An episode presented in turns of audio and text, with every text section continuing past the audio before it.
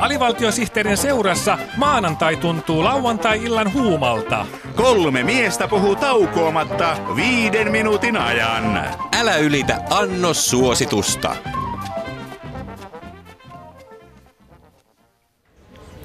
Voihan Valpurin Vilpurin Välpyri. No mikä saa miehen noin paiskomaan V-alkuisia sanoja peräkkäin?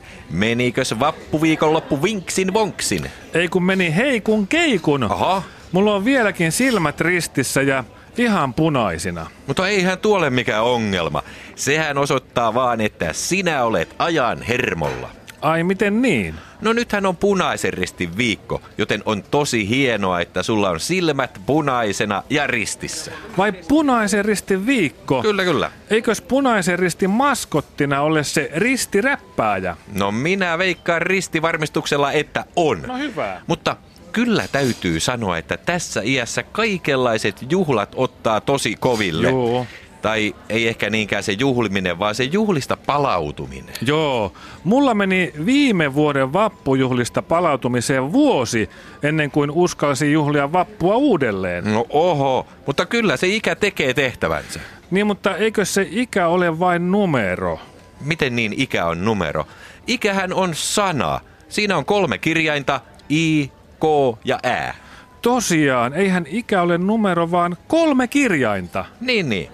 Niin, kolme kirjainta. Hmm. Kuinka vanha on kolme kirjainta? Olenko mä jo niin vanha? No älä nyt ota tuota ikäasiaa niin kirjaimellisesti.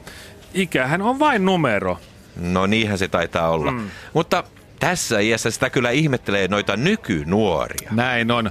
Jotenkin tuntuu siltä, että nuoret kypsyy nykyään nopeammin kuin ennen vanhaan. Aivan. Jos ajattelee vaikka näitä nykyajan 15-vuotiaita, No. niin enhän minä silloin nuorena siinä iässä ollut vielä noin vanha. No ethän sä tietenkään silloin voinut olla vanha, koska sinä olit nuori. Joo, mutta nyt minä olen sen verran vanha, että muistan hyvin Ternobylin ydinvoimaonnettomuuden 30 vuotta sitten. Kyllä minäkin sen muistan. Silloinhan Suomessakin säteilyarvot nousivat reippaasti. Ydinkysymyshän on se, että kuinka paljon Ternobylin säteily on vaikuttanut suomalaisiin ihmisiin.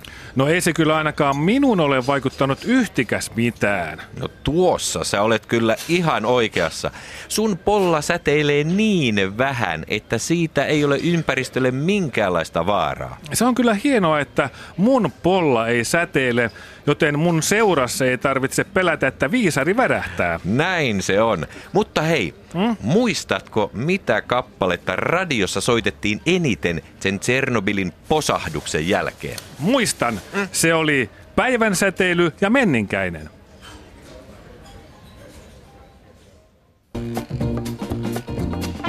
Huomio, huomio! Huomio, huomio! Huomio, huomio! Hyvät kuulijat, tämä on kuulutus, jossa sanotaan huomio, huomio! Jos kuulette kuulutuksen, jossa sanotaan huomio, huomio, niin älkää kiinnittäkö siihen huomiota.